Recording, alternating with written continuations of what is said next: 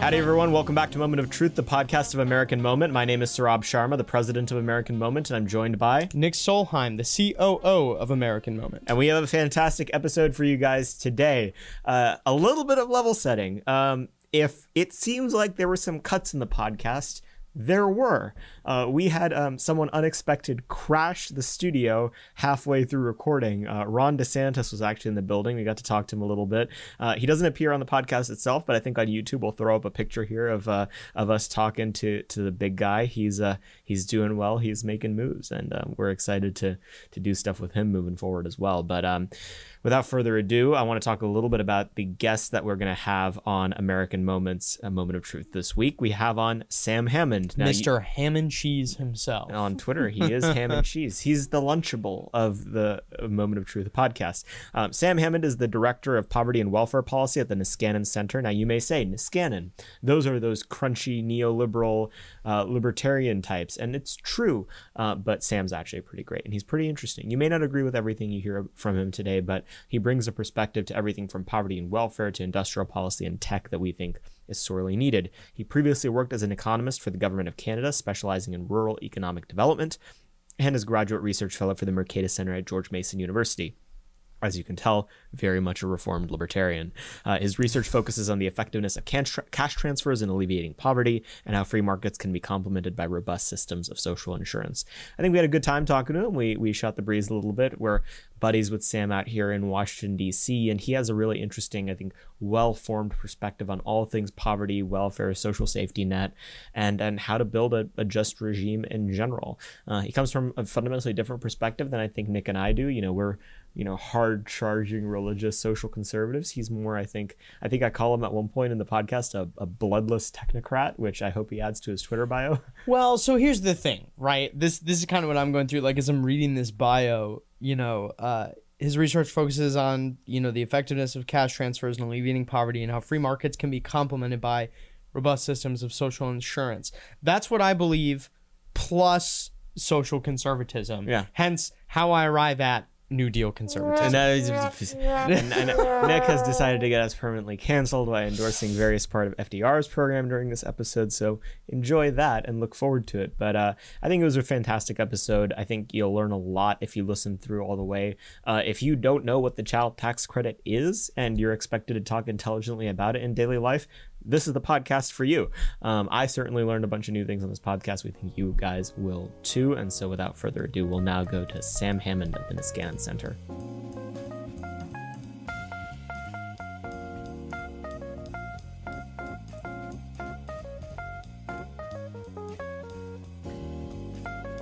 Sam, thanks for coming on the podcast. Thanks for having me.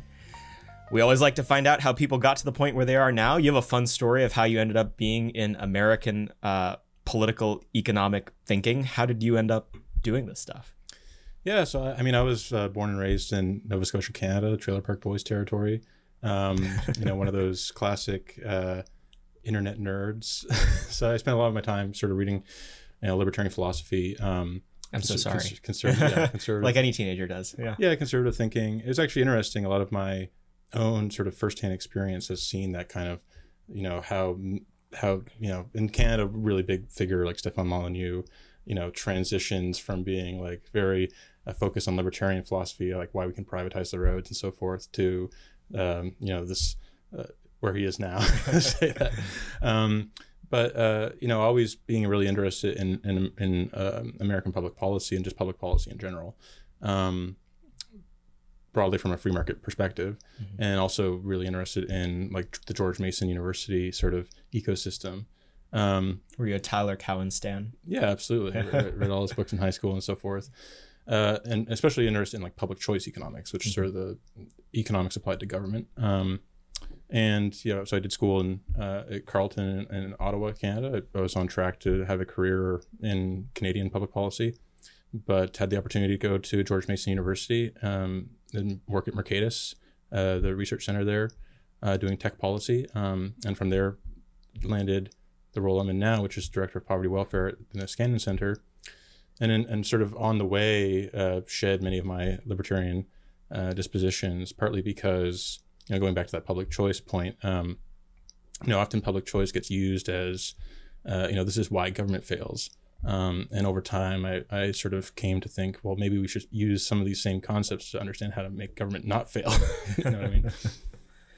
So a lot of people come to their policy interest area in DC through personal experience, like you know. Um, we have conversations with our guests a lot who have basically personal experience with the policy failing that they're trying to fix. What kind of led you into this? I mean, I'm not basically trying to ask you like, "Hey, were you ever poor?" But um, like, why why did you get interested? You know, specifically in this. You know, I guess the study of poverty and how we can fix it. How do you get out of bed in the morning? Yeah. Um, I mean, I think some people, especially in the poverty welfare space, they probably, you know, they have a bleeding heart. They really care about um, you know, poverty per se. Uh, for me, I came at it from a more analytical. You know, libertarians were all very, um, you know, forebrain. Let's put it that way. Um, You had your charts. yeah, and and you know, really trying to understand, you know, the transition from classical liberalism to like modern liberalism and why it happened. You know, why, uh, what what changed with the Industrial Revolution? Because libertarians, you know, we have a great understanding of about why markets are fantastic, why economic growth is fantastic, why innovation is great, um, but then also, you know, what kind of institutions have to change when technology changes. Um, and so that's where, you know, as I mentioned, I started in tech policy and really like on more on the you know what's the big innovative you know breakthrough technologies. I did, did a lot of work on um, the revival of supersonic flight, for example. And you know one of my convictions was, you know, take take the China shock. Um, you know, whether or not we should have liberalized trade with China, um, those kind of economic labor market shocks are on some level inevitable, even if it's just domestic. Um, and you need to have systems in place to help people when they fall, so they don't turn to SSDI or or or worse, or just exit the labor market altogether. Um, that you don't have communities fall apart, and and really that's part of a broader sort of set of institutions, right? Retraining programs, reemployment supports, um, and so that's really the approach I came at it from. Sort of what you know, what are the conditions, what are the, the social insurance systems, the market uh, that that complement the market and help the market work better, work for actual people, actual communities um, so we can have that vibrant, innovative, dynamic economy that uh, we often talk about with entrepreneurship and so forth. But where if there are disruptions, which there inevitably are, um, that it's uh, that that ordinary people come out ahead. So presumably you, you have issues with the current regime in the United States when it comes to poverty, welfare, how we fill in the gaps when people may stumble. Uh, what are kind of the broad theoretical problems, the practical problems with the American welfare regime as it currently exists? Ugh, there are too many to count. Other than I guess we have one, which is the traditional libertarian answer to this. yeah, I mean, I should have a drink. Yeah. thinking about that. Um, Every time the word libertarian comes up, everyone take a drink. yeah, And no, we I- will die. I, I won't name who that was, but one of one of our mutual friends. I, I knew I was in the right place when uh, when they uh, said that we should have a, um, a, mem- a memorial honoring the the victims of libertarianism. um, uh, yeah, so like take take the China shock. Um, uh, we have a program for people disrupted by trade. It's called the Trade Adjustment Assistance Program. It's been it's been treated historically as a kind of you know afterthought. Um, we have to pass this trade deal, so the you know members of whatever the AFL-CIO lobby to have like a little add-on attached where we're going to if, if you can prove beyond a shadow of a doubt that you lost your job to, due to imports then maybe we'll give you some retraining um, but you looked at like the china shock which was devastating for for many uh, places in the midwest and south atlantic and um, you know ssdi was three times as responsive um, like when you go by a county, Sorry, what does SSDI mean? You social that. security disability Social so dis- Security disability, disability. insurance more people were more likely three times more likely to you know lose their job and turn to disability than they were to turn to the program that was purported to help people transition from a shock you know that's because we have a you know this is just a microcosm of a bigger problem but you know why does it matter if you lost your job due to trade versus you know uber right? Like the, the te- technology or the pandemic you know any kind of shock where you lose your job um, or where the demand for certain skills shifts is going to require some form of first a safety net to catch people before they fall and then some way of you know using that safety net as a way to divert people from uh, exiting the labor force altogether and hopefully putting them on a path to uh, being productive members of society ideally um, you know through a variety of options trades apprenticeships not just sort of this one track college education system we have um, but but you know in, in the case of TAA you know, who can prove that they lost their job due to imports? Like that, you know, there there are like famous econometricians who, who can't figure out who lost their job due to imports. So, you know, one of my, you know, ideas is to say, well, we have this unemployment insurance system, which is becoming very controversial now, is uh, because it's been topped up to such an extent, and people are, um, you know, reluctant to return to work after the pandemic. You know, what if we had a re-employment insurance system where instead of having a specific program for people disrupted by trade, we used UI as a way of saying, you know, anybody who has lost their job, if they can't find reemployment in a certain amount of time, if they're if they enter you know the long-term unemployment category, which is like 23, 24 weeks, that you're you automatically are able to get access to college programs, to on-the-job training, and really just trying to build a more integrated system. Um, and this is the common theme across a lot of my work is that um, and my colleague Steve Teles has this term kludgeocracy. America is this is a kludgeocracy where uh, anytime there's a problem, a new program is passed that just sort of papers over that like a band-aid on that one thing. And across you know 70 years of this kind of stuff, uh, we have a very complex system. I think you know GAO Government Accountability Office says that there are uh, I think 47 different employment and training programs in the federal government. Um, you know, maybe we need three. I don't know. but th- those kind of like more comprehensive reforms uh, are hard to do in, in the American setup in, in Congress. Um, they're even harder to do because you have lots of special interest groups that are very narrowly focused. Like, you know, any one of those 47 programs probably has some benefactor who lobbies for just that specific program. Um, so, you know, in my work, I try to be like the, uh, you know, to lean against that and to say, you know, how, how can we take a more comprehensive look at the system? And if we were to, you know, greenfield this thing and make it work better for everybody, uh, you know, what would it look like?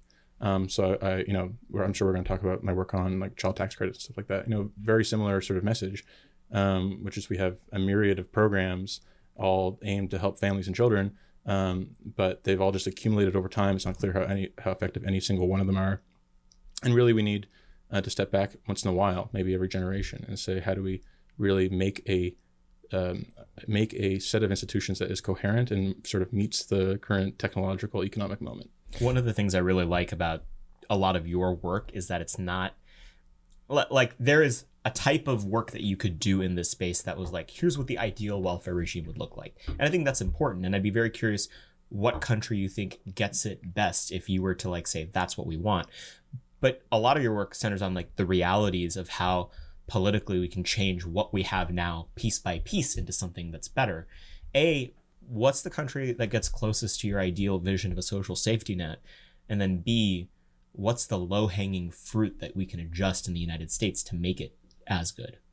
Yeah, um, you know, I do I do like to take an, a comparative approach in my work, um, and I think that's something that is a little bit unusual in DC politics, where you know, if, if it wasn't a pilot program in, in Wisconsin in like the early 1990s, it didn't happen or something. Yeah. you know, um, and I, but there is a lot you can learn from looking cross nationally. I wouldn't say that that means that we can like become Denmark or anything crazy like that. Um, partly because I'm I'm on some level a historicist. Like I think that institutions follow a certain you know path dependency that that you know anything you know anything that America becomes will have American characteristics you know you know irrespective of what you're you're aiming at. Um you know so you know I, I say rather than get to Denmark let's at least like get to Canada or get to Australia or, or countries that have an Anglo sort of economic model right? But which um you know on the margin do much better than the US on social mobility on economic opportunity on you know having still some level of a union movement um, that is like genuinely pro worker not just pro uh, technocrat. Um, you know so you know one of these one of the areas where i have uh, tried to make an impact is you know canada australia these other anglo countries have had universal or near universal child benefits for all their all their citizens uh, in recognition that um, you know raising a family comes with extra expenses. The market does not automatically you know pay you more if you have kids. Um, and that if we care about you know building a society that is good not just for profit but for you know raising a family um, you know, maybe we should have something similar, right? So that on the margin, that's that's something that I think the U.S. can and should do, um, and especially if we can take a more comprehensive approach. So I, I did some work with um, with Senator Romney on his Family Security Act, which is a proposal to create a kind of universal child allowance while paying for it by cleaning up many of these older programs, more bureaucratic approaches. Um, you know, so I think anything that can sort of sort of move the U.S. marginally in a direction where we're giving more resources to families of all backgrounds and stripes, and taking the systems we have and and trying to integrate them so that we don't have like 30 separate offices for this, that, or the other. That if you're um, low income or have lost your job, you're working class, uh, that you know you don't have to like spend down your assets to qualify for Medicaid or something like that. There's a whole series of issues in the U.S. policy domain, um, and so you know really uh, you know my job gets difficult in, in trying to figure out what to prioritize because there's just a lot that's sort of effed up. So there's been a lot of uh, I don't want to call it division on the right, but I guess like difference of opinion uh, as to what you know whether it's uh, welfare pertaining to like poverty or to you know assisting slash incentivizing people to get married and have kids. I think there's we've seen several different plans from like several different you know senators wanting to push some of this stuff, d- different dueling visions, um, you know, for the future of the party and of the country. Um, I think there's probably an even like wider chasm probably between neoliberals on the left and and, and progressives. But what are the are the places and the, and the and the policies that the right and the left can be working on together uh, to to kind of improve this sort of thing? Um, you know, in, where I worked in Niskanen Center, we're neither left nor right in, in that sense, where, you know, some places are just on one team. We really try to take a transpartisan approach. And by transpartisan, I, I sort of mean something different than bipartisan. Right? so, you know, my joke on this is, like, you know, bipartisan is when, you know, John McCain and Joe Lieberman go into a room and, and come out with a proposal to, like, increase, uh, you know, uh, detention centers or something like that. You want the other side of the horseshoe, basically. Right, exactly. Whereas transpartisan is when you know Mike Lee and AOC want to like decriminalize something, or you know.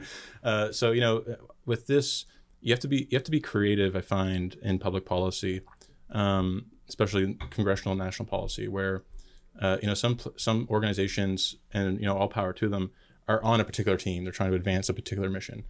Uh, the work I'm trying to do is trying to find areas where people can approach a policy with, from different values but find something in common with it. So, you know, take the case of the family allowance or the child allowance. You know, Senator Romney um, or someone like Josh Hawley who's posts similar things, they approach it from a, a way of you know supporting families. Um, you know, there's good evidence that um, family allowances can uh, reduce rates of abortion, um, can uh, actually create more stable marriages. Uh, we've seen many reforms like this in, in Hungary. Uh, meanwhile, the left obviously comes at it more from an anti-poverty perspective, um, and it's that's all right. Like they're approaching it from different sides and different values, but they're converging on a policy that doesn't split the difference, right? That is that coherently is both good for po- you know relieving poverty and good for supporting families. Yeah, I you use the term pluralism a lot in your work, I think, and and that that goes to I think an interesting approach to all of these questions because I mean I, I think sometimes a lot of this like political realignment stuff on the right can get too cute by half the idea that you know oh the right's realigning and we're going to team up with the far left we're going to do all these great things together like right well that does happen right so like yeah. you know i don't work on tech but obviously josh hawley and i don't know um, uh, Elizabeth Warren, they probably agree more on, on big tech on certain ways and other things. So that's an, Right. that's an example of a transpartisan issue, Yeah. even, even if it's not one I work on. Right, but I, I think that there's there's probably a distinction, and the way I've been thinking about this is like on the tech issue is that Elizabeth Warren and Josh Hawley uh, don't agree on much on tech other than the fact that they don't like Google, and that's why antitrust is probably the easiest thing at hand because if you don't like something, shattering it into a million pieces sounds pretty good. Right. Whereas like something like a child tax credit um, or or a broader welfare regime that that is truly about competing goods, not like what people hate the most. Um, it's it's about what what is the, the common good, even if you want to Right. use a you know drink word. Um, wh- what are what are those goods that you think people are balancing on either side of the equation, and and where can they be in tension? You know, right and left. Oh, they're intentional all over the place. Obviously, the left right now cares a lot about you know these buzzwords around equity and inclusion and, and diversity, um, sort of the HR manual kind of kind of terms. Obviously, the right cares a lot about uh, liberty and freedom, um, but also authority, um, you know, family and the abil- ability to, to practice your traditional beliefs, whether that's religious or not. Um, you know, I come at this as a Canadian in part, uh, you know, in part because America always has had this myth- mythos uh, um, as a melting pot, right? You come to America and you assimilate, um, and that's, you know, in the data that remains true. Immigrants who come here assimilate, but when we're talking about assimilation, we mean, you know, do do they enter the labor market? Do they, you know, get an education? Are, they, uh, you know, becoming law-abiding citizens? That all that part's all true, um, but uh, in Canada, we take sometimes it's been referred to as the mosaic as, as opposed to melting pot, where you know we we don't try to we want to have civic integration. We want people with different beliefs and different backgrounds to be part of a common you know civic community, but we're not going to you know make the uh, you know the the the uh, Sikh enclave in greater the greater Toronto area you know become secular uh, humanists, right? They're going to, they're Sikhs. They're going to they're going to do their Sikh stuff, um, and that's good, right? And and I think that's uh, that concept of pluralism is a little bit missing in American discourse, where you know we know something is wrong when the Little Sisters of the Poor are forced to you know buy you know, IUDs yeah. stuff like for that for the fourth time, right? Yeah. And we talk about that in, ter- in terms of like religious liberty, yeah. but I think liberty is the wrong word for it because it is about liberty, but it's also about pluralism because there's a huge difference between you know, um, having the choice over what you know 401k plan to invest in, right? That's a kind of like consumer choice. There's a huge difference between whether uh, you know a Muslim um, with very traditional religious beliefs is you know required to uh, go to a uh, you know diversity training program that that that sort of uh, runs afoul of everything they believe in or something like that, right? So like pluralism, I think is almost ranks higher than, than liberty in some sense because it's it's the liberty that matters the most. It's the it's the liberty over the over the, the good the goods that are in dispute, right? Um, and I don't think you know even if you think that there is some like way of adjudicating between different goods um, in a in a liberal pluralistic society, you ultimately have to you know take into account that we're not going to persuade we're not going to convince everybody we're not going to have like one big consensus. We're never going to be you know mao's china or or as homogenous as you know sweden or something like that. Um, and so you have to take pluralism really seriously. And that doesn't mean that you know uh, that if you're a you know a center left technocrat or something like that that and you're designing a policy um, that you know accommodates religious people with uh, who, with conscious uh, concerns or something like that. Um, that doesn't mean that you're like endorsing those views. You might even, you know, think that you know contraception or something like that is like super important. Um, but you should do it anyway. You should try to accommodate their views anyway because you never know when you're going to be on the other side, other side of the table, and ultimately we have to all live together. Um, and to the extent that American culture and life right now is incredibly divided, um, they're divided over not you know the minimum wage or something like that. They're divided over these deep issues of what what do you consider the good life, um, and there's only two ways to answer that issue: either pluralism or you know one team has to win and dominate the others. And I don't think anyone wants that latter outcome. Yeah. So let's try to find some common ground then. Um, there's been a giant debate in 2021 over the child tax credit. You were obviously at the center of it with the policy that I, I, think it'd be not inaccurate to say that you guys did with Senator Romney, like Niskanen had a day zero kind of rollout on all of it. Um, first of all, what is the child tax credit? Um, we have a lot of single, unmarried people, uh, childless people who listen to the podcast who also may not actually know much about policy because no one in Washington really knows that much about policy. What is the child tax credit? Why is it important? And what are the different reforms on the table right now uh, for improving it? Yeah, so child tax credit um, it goes back to the Contract for America. Actually, it, it was uh, part of um, I think introduced in 1997, uh, really championed by Ralph Reed, and but even before then, um, you know, sort of part of this social conservative element of the conservative coalition to say if you're going to you know cut the capital gains rate, we should do something for families on the side, right? um, and so that's that's really its origin. That's why it has had such transpartisan support for for so long. So it's been it's a uh, a refund on your taxes based on how many kids you have. So, you know, the most recent uh, major reform was during the Tax Cuts and Jobs Act under, under Trump. They increased it to $2,000 per kid. So if you owed a lot in taxes, every kid meant $2,000 off that. Um, and then there's a part of it that's refundable, which means even if you don't owe taxes, you still get some.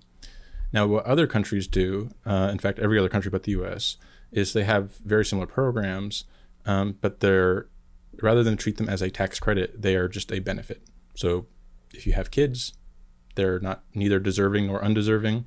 Um, they are just a, a dependent effect of life. If you have kids, you get a certain amount. Um, you can do it monthly. And I think, you know, in the Netherlands, they do it quarterly. Uh, there's variation on, on, a theme, but the idea is pretty straightforward. Um, and so, uh, you know, most recently, as part of the American Rescue Plan, the Biden administration uh, made the child tax credit fully refundable, which means, uh, you know, beginning uh, in July, um, families across America will be getting $3,600 per child um, under six and $3,000 per child uh, six to 17.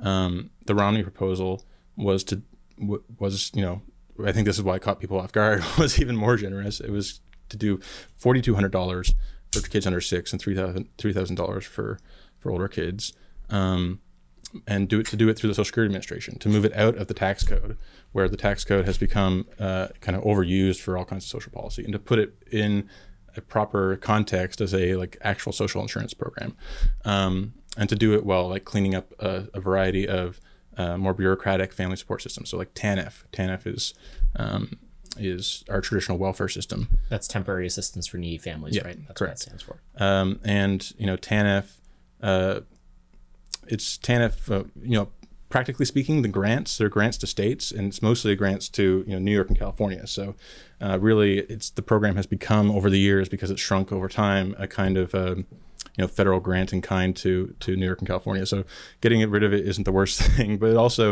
you know it it's also sort of a perfect example of of how bureaucracy can trap people into poverty.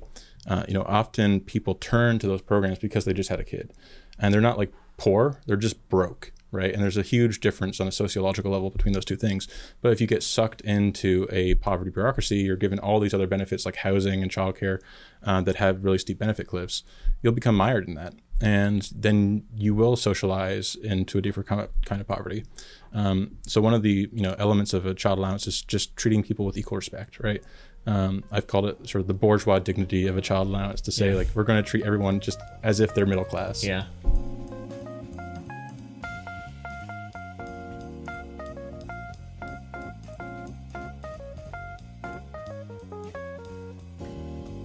So let's find some common ground. What is the child tax credit and what are the proposals on the table right now to reform it? It's it's been in the news all throughout 2021. Explain yourself. right. So I mean the child tax credit it goes back to 1997. Um, it, it, was part of the Contract for America. Um, and that and that origin is one of the reasons why it's always had robust Republican support. Ralph Reed was one of the champions of it. Um, uh, really the kind of social conservative wing of tax reform. Um, and really, the idea is to give parents with back when social conservatives weren't just satisfied with like capital gains tax cuts as like right. I mean, they still. I mean, really, they're only just starting to, you know, assert themselves. Even that was kind of. Um, uh, you know, secondary. I, I, have a whole other thing I could talk about on this. we're, where we're we're one Supreme Court justice away from overturning Roe v. Okay, right. just one more. Yeah. yeah. Now, if we, yeah, the tenth will do it. Yeah. Um, yeah. The I mean, actually, so a funny story behind that. Uh, uh, I wrote this article on um, Hungary's pro-family policies called uh, "Born in Hungary" for National Review, um, and ever since is that like a pun on "Born in the USA"? Uh, I did not write the title, so okay. I, not, I, do not know. But um, uh, ever since then, I've been invited to every single Hungarian embassy event, as you can imagine.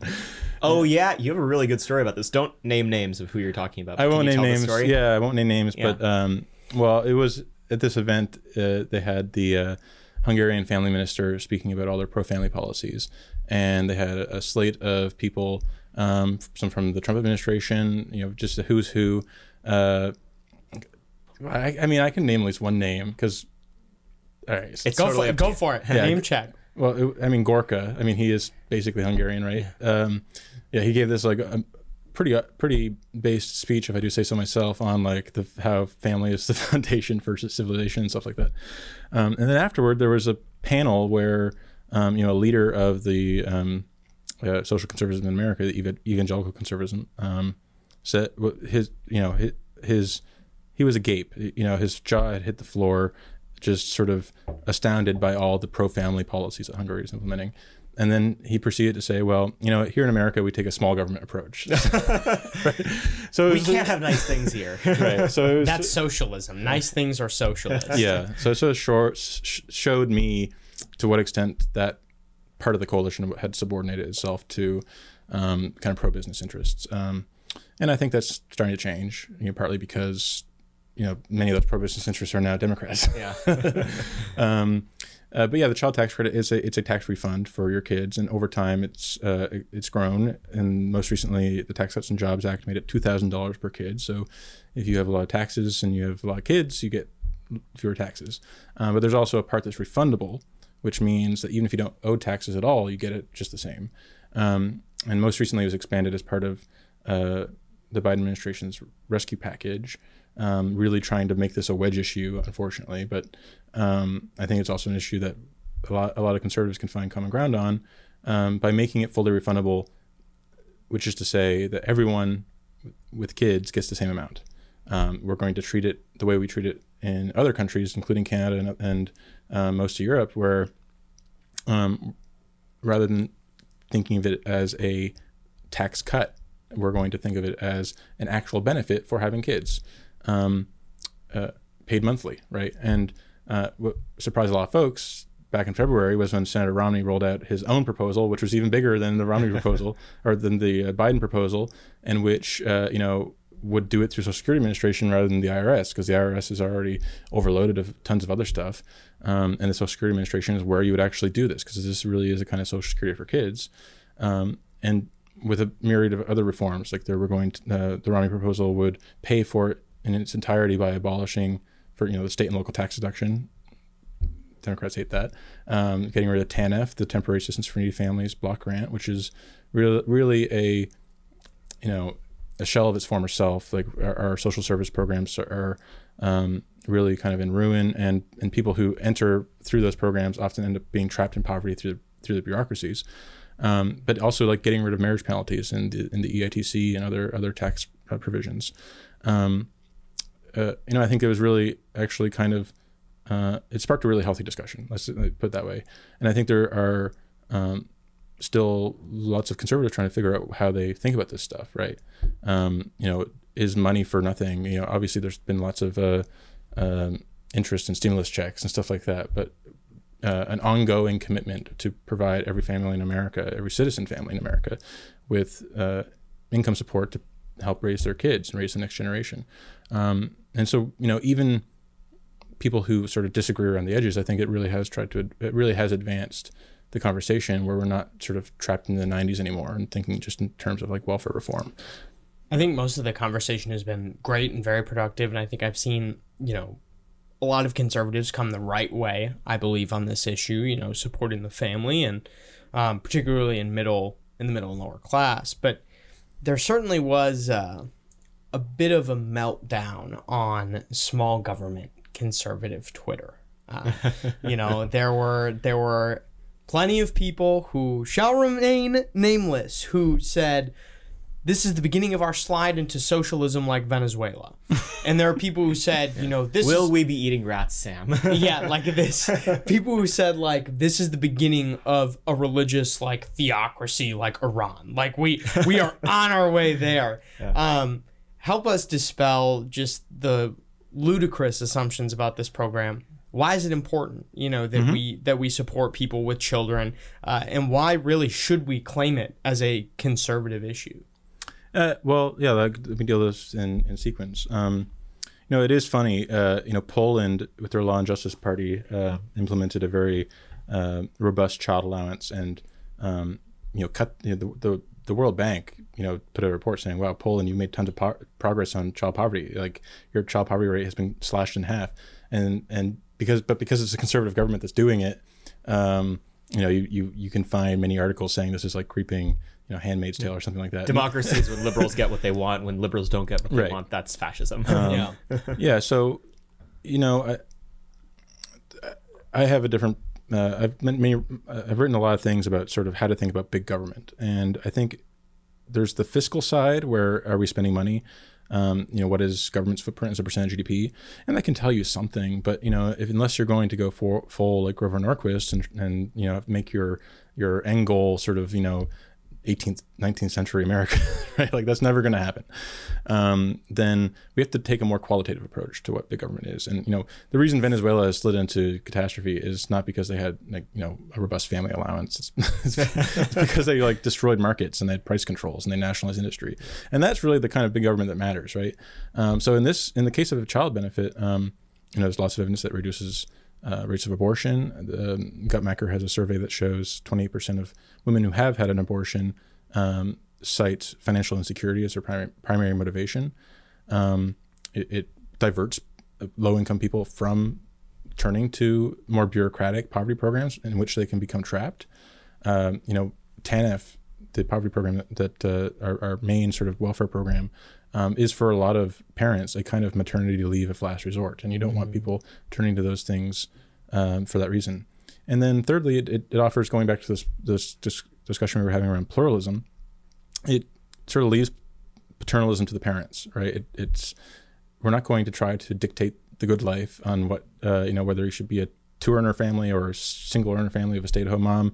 Um, we want to remain neutral to those things because they are very precious life decisions, and you know, it's particularly become particularly relevant in the context of this emerging childcare debate, where there's a question, you know, um, you know, do we want to have an enormous universal national daycare program um, in which, uh, you know, is basically designed from bottom up for the the, du- the dual earner, college educated professional class family uh, that lives in big urban areas, um, or do we want to put choice back in the hands of parents so they can use cash, something that's totally fungible, to you know have daycare out of their church basement, right?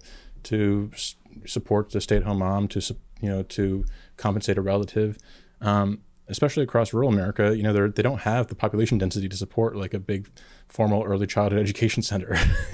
um, but Biden's trying to change that. They're they're pumping literally billions of dollars. The Child Care Stabilization Fund on its own is, I think, nearly thirty billion dollars just going to formal daycare centers. Um, and you know, when we do have that, you know, when we do have a subsidized option for every parent in America to send their kid to um, be cared for by uh, well credentialed uh, strangers, you know, there's there's benefits to that, but there's also costs, right? And I think, um, you know, for me, the costs are both on the you know on the actual policy side. Like, do we need more credentialing, right? We're we're in Washington D.C. Um, a few years ago, Washington D.C. passed a law requiring that their daycare workers have a two years associate's degree, right? Like, we've been you know, evolving uh, uh on this earth for 300,000 years as Homo sapiens. Like, uh, I'm pretty sure we know how to raise kids without having, you know, a college education. Yeah. um, and, but, you know, uh, the other issue is you need to know critical race theory in order to raise well, a child. And you must be America. able to teach it to uh, to children, basically. Right, but this is this is this, the other side, which is less policy and more um, uh, more politics and culture, which is, you know, when you do have something like a universal daycare program, there will inevitably be fights over who sets the standards. What are what kind of curricula are we teaching? Because this isn't just daycare anymore. It's not early child education, right? and, yeah. and, what does that actually mean in practice? Like, yes, sir. I'm sure there is a lot of merit to you know reading to your kids and giving them stimulation that's that's uh, more valuable than what screens or something like that. But reading what?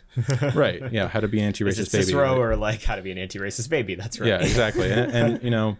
Um, I, I think it's fine for you know a very woke family to send their kids to that system, right? If they want to, just just like I think it's fine for a Catholic family to send their kids to Catholic school. Um, but we should recognize that just because one family is secular, that they're, they're no less you know sectarian, right? Mm-hmm. And uh, you know, if we had a degree of social trust like they would have in other countries, you know, maybe you can do something like that. But you can't do that in America. We have a very diverse society. We have to respect that diversity. We have you know Mormons in Utah and the Amish in Pennsylvania. Yeah. like there's lots of var- variation, and you know uh, we can't just appro- approach it as a purely technocratic issue, which is how a lot of this stuff gets discussed. It gets dis- discussed in terms of you know what are female labor force participation rates? How do we you know boost GDP? Um, and it's not that I'm against boosting GDP. I just think you have to understand how many of these programs are incredibly value laden in, in a way that is very, very alienating to many religious conservatives. So to ask uh, uh, just an important, I think, clarifying question about the child allowance in particular, uh, and you, you know, you probably have to speak to, to Romney's plan in particular because that's the one that you and Niskanen ostensibly were, you know, involved in crafting. But is the child allowance intended to support people who already have children like it's it's kind of meant as a part of this rescue package right because of coronavirus or is it something that is also meant to support you know people in the future who are, who are maybe think like is it meant Yeah. as an incentive Yeah. or just a support measure for right now Well, both, right? So, um, you know, there's the political dimension to this, right? So, you know, one of the reasons I put my attention behind this is because in Canada,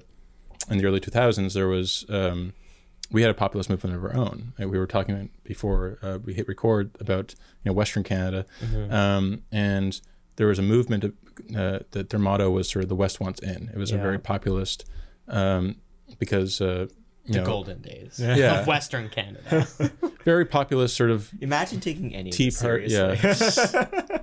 well, it, it- it's it has a lot of lessons for American conservatives because it kind of did prefigure many of the things behind the Tea Party and then later behind Trump. Yep. Um, and you know they were re- really reacting to uh, what we call like the Laurentian elite, people who went to school on near you know the U of T or McGill schools near the St. Lawrence River. They're called Laurentian elite, just like we have in America, sort of elites. the Acela corridor yeah exactly whatever, yeah. exactly um, uh, and at the time the that's that populist movement split the party right the conservative party uh, sort of disintegrated and uh, in sort of the same way that we're seeing now uh, in the on the American right although uh, because of the political system parties don't break up that easy um, but you know uh, Stephen Harper in 2006 won election campaigning on an agenda of trying to rebuild the party around a common policy agenda, right? Um, and one of the things that they passed was this universal child allowance in 2006. And it's like, here's a conservative government doing something that is, you know, objectively pro poor, like it's helping poor families, but it's also helping working class families, it's helping middle class families it's because it's universal. And it's sort of extolling this broader message of we're doing this qua family. You know, we're, you know, everyone gets it qua being kids and having um, you know progeny, um, and it really helped bring the party together. It brought together the populists um, because you know checks got me some checks. Yeah. Uh, it brought together the libertarians because they didn't want bureaucracy, and at the time, the uh, Liberal Party in Canada was proposing a national day- daycare program. Um, and it brought together the social conservatives because it was something that was objectively pro-family. Now, um, in the U.S. context, you know, I think a lot of the debate is sort of anchored to the 1990s and the welfare reform debate, um, and that was a very particular issue, right? There was we had an old welfare program called AFDC uh, that came out of the mother's pension program. Mother's pensions were for um, you know widows re- whose uh, hus- husbands didn't return from war. They had kids. It was at a time when women weren't expected to work. Um, so as such, the program didn't, you know, wasn't structured to encourage work. so we sort of, it was, it was uh, it created dependency by design, right? Um, because if you earned a dollar on that program, you would lose a dollar in benefits. Um, and so we've, we've kind of learned the, the wrong lesson from that, where, you know, it wasn't, it wasn't the fact that there was a welfare program per se that was tra- tra- uh, trapping people out of work. It was the fact that if they worked, they lost their benefits, right? And, and a universal program doesn't have those problems, um, and especially one in which it, by dint of being universal, we kind of treat everyone as if they're sort of have the aspirations and the potential to be part of this big bourgeois middle class. Um, and and I think that's really important. Going back to the childcare issue, uh, you know, ever since the Great Society, there has been this attitude on the left of, you know, trying to attach spending programs to particular interest groups, right? Whether it's sort of the liberal legal network and you know, much of the civil rights stuff is is really downstream of um, uh, you know public interest law firms and legal activism, but then also on the social policy dimension, uh, you know, if you can pass a big childcare bill that gives a ton of money to you know what the one of two you know uh, nationally accredited credentialing agencies, then, then you build a constituency, Yeah. right? And um, and that makes those things really sticky. And it also means that they're uh, they're not really trying to build a platform, a more universal kind of structure. They're trying to really benefit parochial interest groups, um, and that's something we really have to push push uh, back against, and also you know be really careful when we're talking about big government what we really mean. Do we care about Social Security and Medicare? Is that you know obviously there's problems in Medicare with cost, um, but you often hear like keep your government hands off my Medicare. Like, what, what is that? What is that getting at?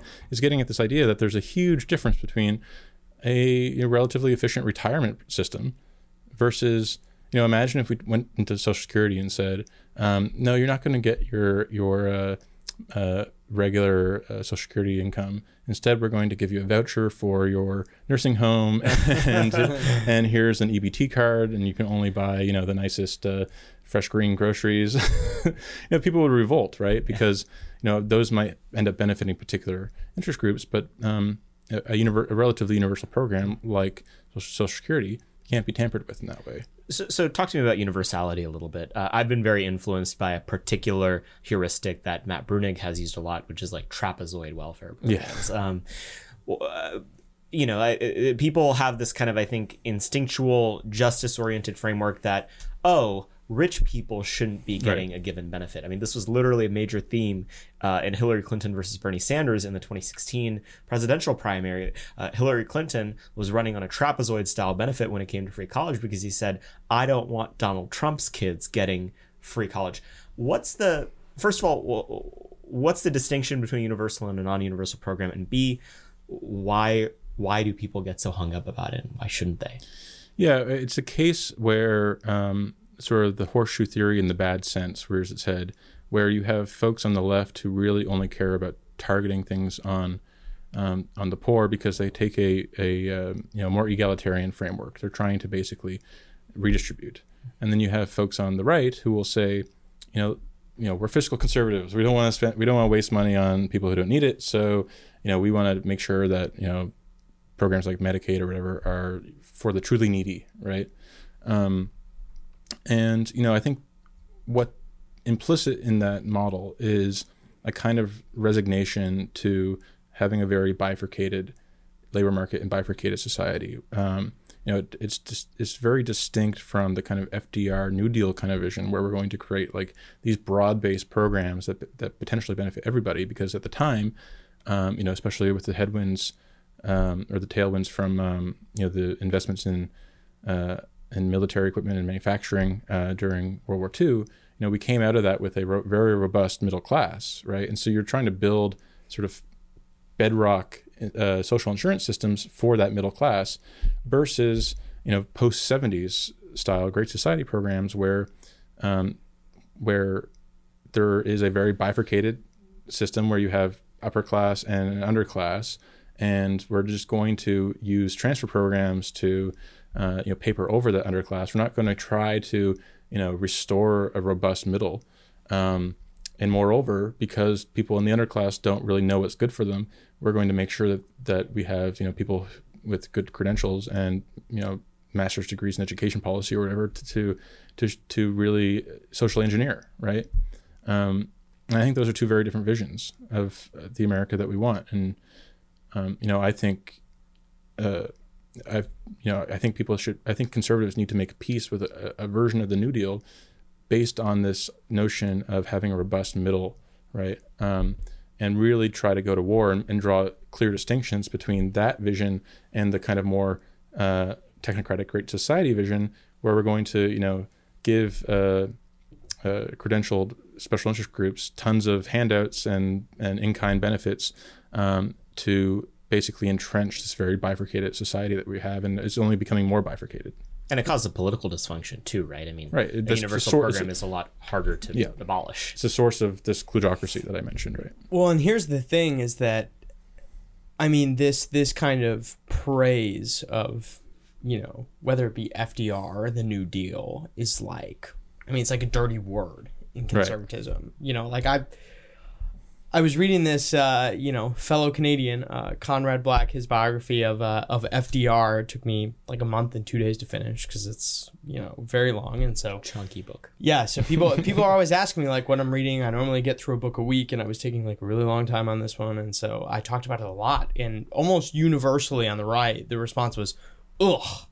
Like it doesn't even matter if if if you know the people were ideologically aligned, uh, you know, with what we're doing at American Moment. Like generally, the the, Right. the response from the right has been to shun that, to shun the New Deal, to to shun FDR. Um, what would you say is is you know like the replacement for this like vocabulary about free markets is the solution to everything and pulling everyone up by their bootstraps. Yeah, so I mean, there's there's a overhang, an institutional overhang in uh, American conservatism. Um, you know, up whether it was Eisenhower or Nixon, you know, up up until Reagan, people had broadly made peace with that, that New Deal vision, right? And I think there was an effort to really try to reverse it. And um, you know, this goes back to my initial comments, but sort of the memorial, the victims of to the victims of libertarianism, right? Like, Yeah. you know, there, there there's a there's real there you have to really uh, try to understand what do people want? What do conservatives like rank and file conservatives want? Do they care about you know government as a percent of gdp per se? You know they want they want taxes that are low fair and simple right? They don't they want government out, out of their life um, on a sort of phenomenological level like do they have to file quarterly taxes and stuff like that? And how do you do that without you know having some understanding of the machinery of government. You need to actually understand how it works. You can't be anti-government per se. Uh, you know, I think this goes to um, a point Michael Lind has made repeatedly, which is uh, you know take something like the the Trump administration, um, setting aside the administration administration itself. You know, it, it was less effective than it could have been because it was more a counterculture than a counter-establishment, right? Um, and so you need to understand how that establishment works and have you know the folks that you're recruiting and so forth be part of that establishment uh, to actually affect change.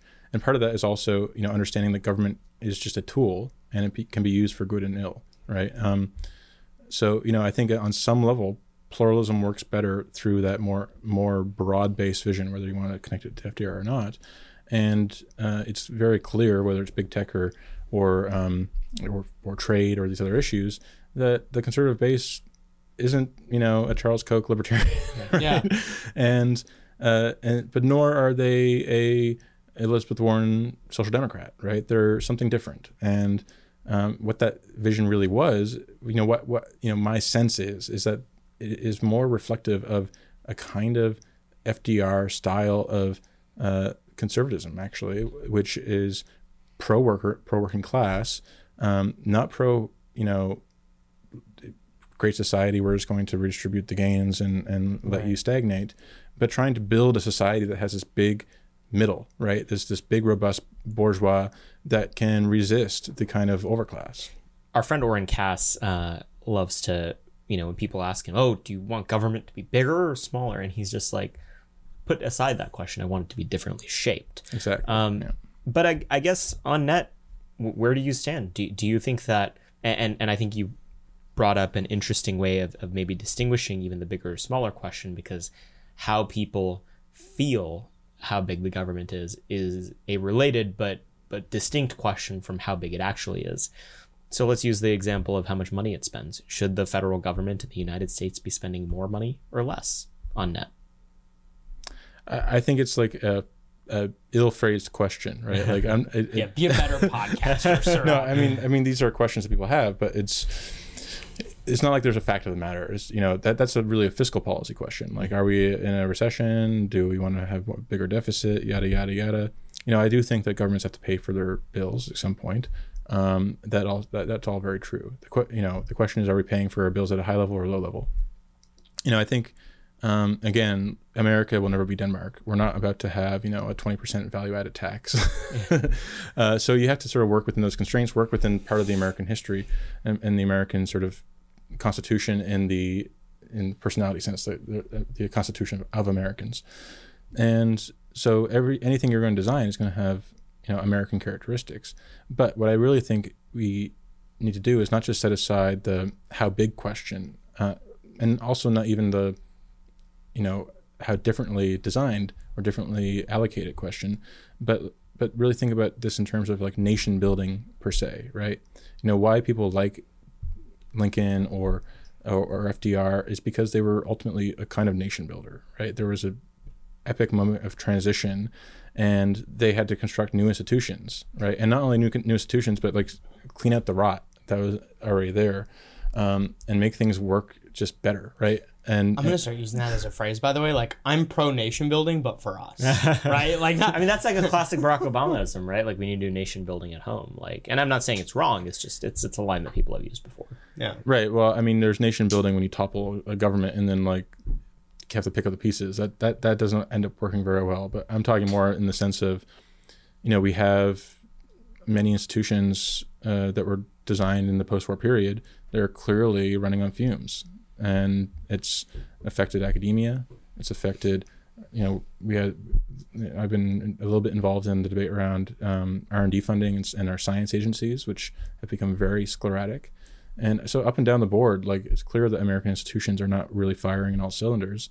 Um, and that's not a question of pouring more money at the problem. It's also not a question of just pure austerity. It's a question of how do we actually get these institutions to be high functioning, right? I one could potentially accuse you of sort of being more technocratic in your affect. You know, you're you're interested in moving the dials of policy in potentially a slightly bloodless way.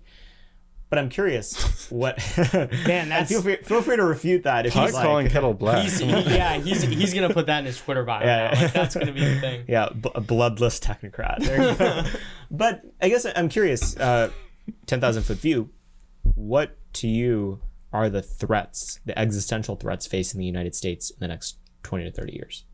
oh, 20, 30 years. I mean, it's hard to say. Uh, that's a lot. There are so many. well, I mean, there's just a lot of technology that's that's going to be very different. Um, you know, I think there, the next century will be defined on some level by, uh, you know, this actually kind of ancient tension between, um, you know, liberty and, and public order. Right. We you, you saw this already with the pandemic. Right. Like, um, you know. Taiwan did a much better job on some levels managing the pandemic because even though they're they're a democracy, but um, you know they had quarantines in place to you know put people uh, against their will, you know, behind bars, you know, in a hotel room or whatever for 14 days or whatever. Like America is not ever gonna that's never gonna fly in America. But at the same time, you also have you know information technology that's making that's that's exposing the corruption across all kinds of institutions, from government to corporate America to you know you know the inner marriage details of Bill Gates and stuff like that. And that anytime you know someone gets shot in the street, the the video is going to go viral. Um, and those that creates a you know what Martin Gurri has called the revolt of the public, right? Whether it you know it started with you know Tunisia and the Arab Spring, um, moving up to Brexit and Trump on some level, uh, but then also riots in Paris and stuff like that. And I think all this stuff will only continue to escalate and accelerate until um, institutions of government and, and corporate America and, and other institutions um, reset around those new, new realities, right?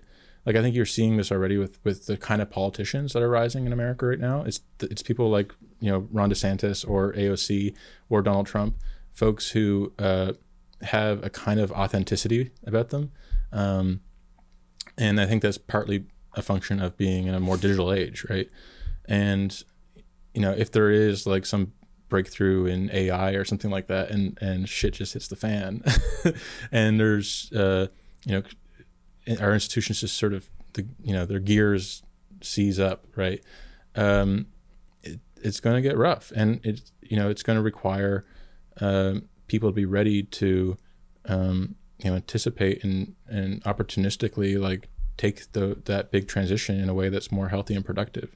Um, but you know that's the thing I'm most worried about. It's it's sort of that tension between public order and and and having institutions. Like we need institutions, right? I know America has a very sort of Protestant ethic under, undergirding it, and we don't like Yeah, institutions. We don't okay, we don't like being mediated, but ultimately need some kind of mediation. But it has to be mediate, mediation that everyone buys into, right? And if you're being mediated by literally the media and you don't trust anything they say, um, you know maybe that gives rise to new new media, like we're seeing happen. Um, I think that's going to happen across a variety of different domains and the powers that be that the incumbents that are losing out are going to be crying the whole way. Um, but what comes out the other end will look very different, but will ultimately be more congruent with where the public is at.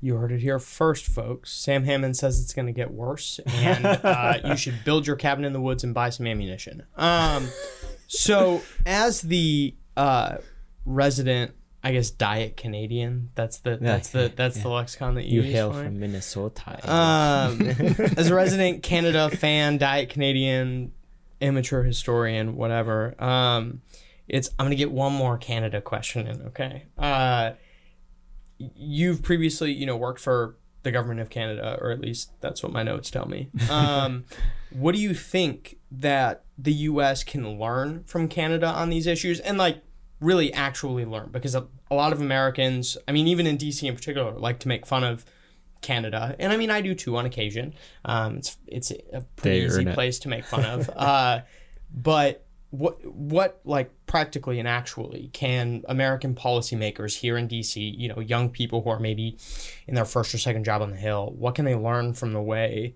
uh, that Canada has done business over the last couple of decades? Yeah, I mean, there's many things. Um, I've, I've already mentioned the kind of different approach to multiculturalism, where we we have an actual sort of actual multiculturalism, right? Not not this kind of monoculturalism. Yeah, I mean, I disagree with that take. So, uh, like, let's move on to the next one after that. Yeah, I, mean, I think that is really important though, um, and it's you know in the in the Canadian civil service that kind of um, you know liberal neutrality or pluralism is really strong, right? It's it's you know um, until relatively recently, if you were a senior official in government, you couldn't even belong to a political party, right? Um, and that's sort of a trade-off with having an administrative state, right? Like, uh, so Canada shows that like if you want to have a high functioning, high trust government, some of those norms have to really be strong and in place. So that's one thing. Um, you know, take the take immigration. I think you know I, I can't speak too much about immigration policy because it's not my my lane. But um, you know, Canada really proves that uh, a points based system, one that's rooted in sort of national interest and national economic interest, um, can support high rates of immigration. That's good for the good for the country, good for the economy, but also has lots of popular buy-in. In part because in part because we have a sense that there's like we control it, right? There's a huge difference between having a million people come in every year um, who are unaccounted for and you're not really sure what's going on versus like a, a, a controlled flow. Well, I Yeah, mean, you have they- it a lot easier because you don't have like a porous southern border, right? I mean, theoretically, you could like. That's part of it, but that's Yeah. that's American celebrities keep threatening to go to Canada. yeah, no, I think that's that's a little bit overrated. Uh, It's it's um you know obviously in the U.S. most of undocumented immigration is visa overstays, right? It's it's not people waltzing across the border. Um, it's really, but it comes down to you know having a immigration system that you know a has you know a ton of control, a ton of you know very strong employment verification and stuff like that.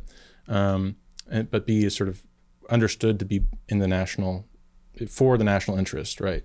Um, uh, and really, you know, we Canada draws from like the world's middle classes. Like we have like, um, you know, different every every other every other country's middle class has a has a enclave in Canada, and and that has helped create that kind of bourgeois middle.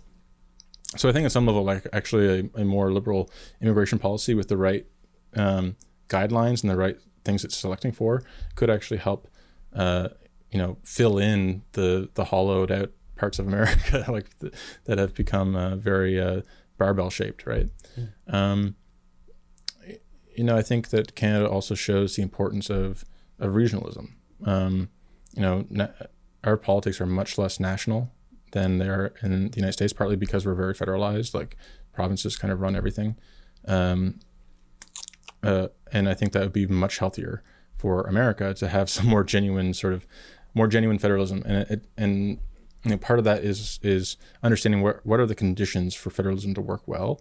Um, you know, in the case of Canada, we have very robust um, revenue sharing between the provinces. So, um, so provinces are actually able to fund the programs that they're tasked with funding, right? Uh, and in America, there are over like hundred federal grant programs, um, and they're all, for the most part, very highly skewed towards blue states that have the most spending power, right? And so you run into the situation where, oh, you know, we want, you know, maybe you're a classics or a David French kind of, conservative, and you just want like you think state rights is the answer to everything, and, and we should just push you know healthcare or whatever back to the states. Well, you're going to run into problems because Mississippi has double the poverty rate as Massachusetts, right? And ma- actually, Mississippi and Massachusetts have very similar tax uh, structures. They both have a five percent top marginal income tax. They both have a five percent sales tax, but Mississippi raises half the revenue per capita as Massachusetts because they're just much poorer, right?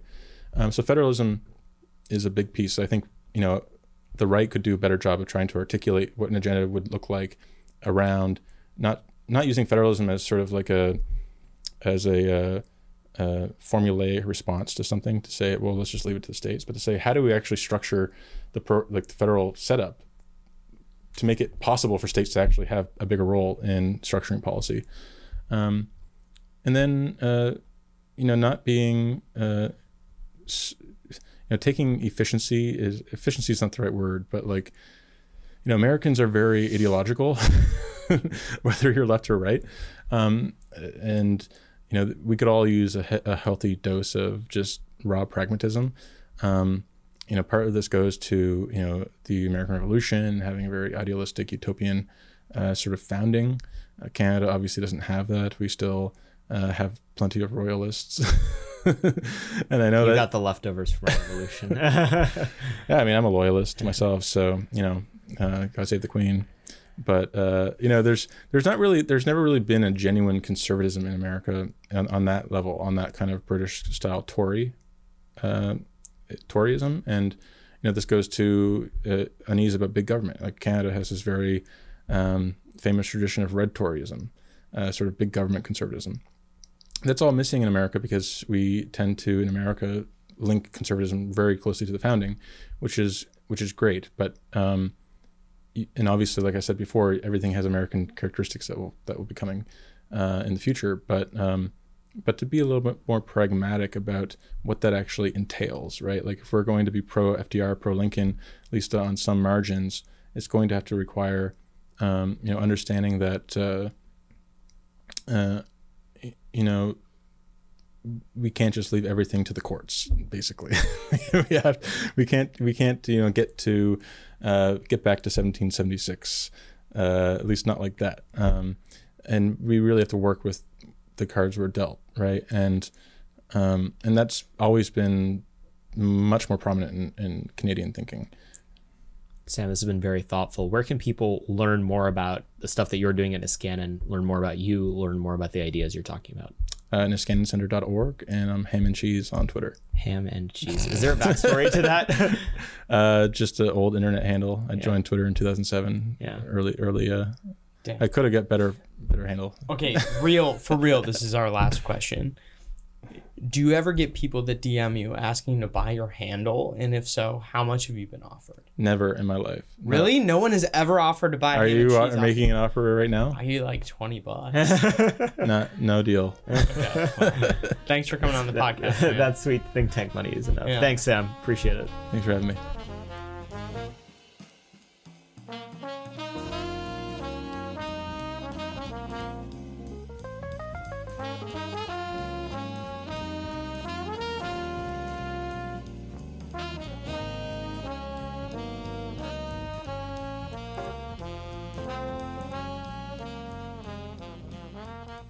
This week we wanted to highlight on AmCanon a really cool piece by a friend of the podcast, Julius Krein. Uh, actually, I don't know Julius personally, but American Affairs is definitely a friend of the podcast. so acquaintance of the acquaintance of the podcast. podcast. Um, uh, it's called "Can Conservatism Be More Than a Grudge?"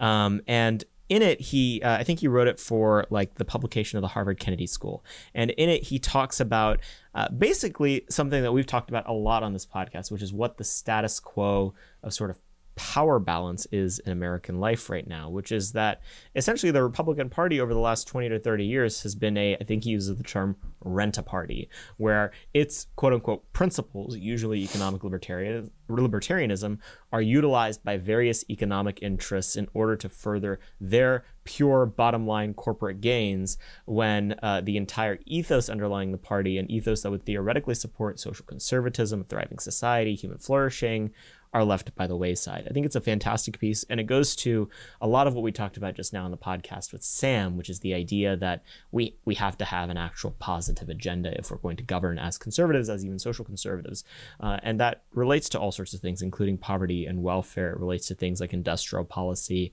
um, and and and what the shape of government looks like. You may think the government needs to get way smaller, but there's still choices to make when it comes to how big or well what the shape of the things it does is. And so I think it's an extremely uh, important concept to think about, like how uh, your values as a conservative have been weaponized over the last 30 to 40 years to basically underwrite the interest of corporate America when in reality there's real values that can be underwritten. Yeah, well, and I think this is uh this has been a big problem, you know, with uh, the public appeal of conservatism and of the Republican Party is that we've you know, traditionally kind of been the party of no. Just like, no, no, no. We're not going to do this. Like it would help you, but we're not going to do it because it's socialism or whatever. Um, and I think that Donald Trump did something differently. Now, he still, you know, had his moments of, of no, no, no, but I don't think you traditionally would have seen, uh, you know, a conservative president supporting something like the stimulus checks, you know, or, or, or other things like that. And so I think that moving forward, our party needs to find kind of proactive solutions to these problems, uh, problems that normal people outside of the Beltway, outside of blue states, are having. Yeah, I think that's basically right. And um, the path to actual popular victory is there, like by doing good and popular things, uh, conservatives can actually govern again in America. It's it's it's it's why we can't have nice things right now. You don't have to be shackled down by the chains of corporate slavery. That's a phrase we used in a piece we wrote together at American Greatness not mm-hmm. too long ago. You can actually advocate for an agenda that substantively uh, improves the chances of strong families, a sovereign nation, and prosperity for all being dominant. You should do things that are good, and you should not do things that are bad. That's that right. is the I am for good things and against bad things. That is the policy of American Moment, and we hope it's your policy as well. Um, as always, please make sure to rate and subscribe to the podcast. We have tons of new ratings coming in every week. We really appreciate that. Um, and uh, if you rate five stars and you leave a fantastic question uh, or even a, a, mediocre question in uh, your uh, your review on uh, on Apple Podcasts, we will answer it on the podcast.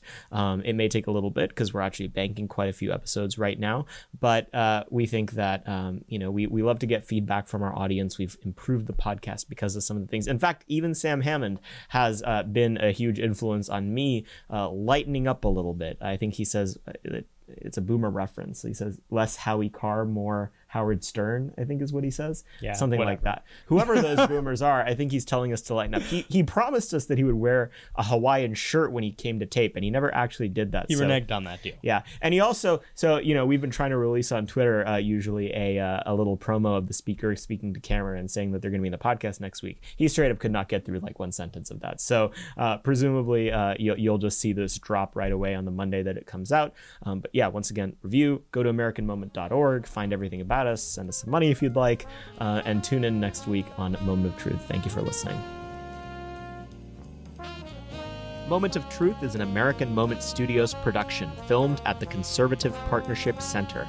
Our podcast is produced and edited by Jake Mercier and Jared Cummings. Our intro music is A Minor Struggle by Ryan Serenich. Don't forget to like and subscribe on all platforms, and you can go to AmericanMoment.org to learn more.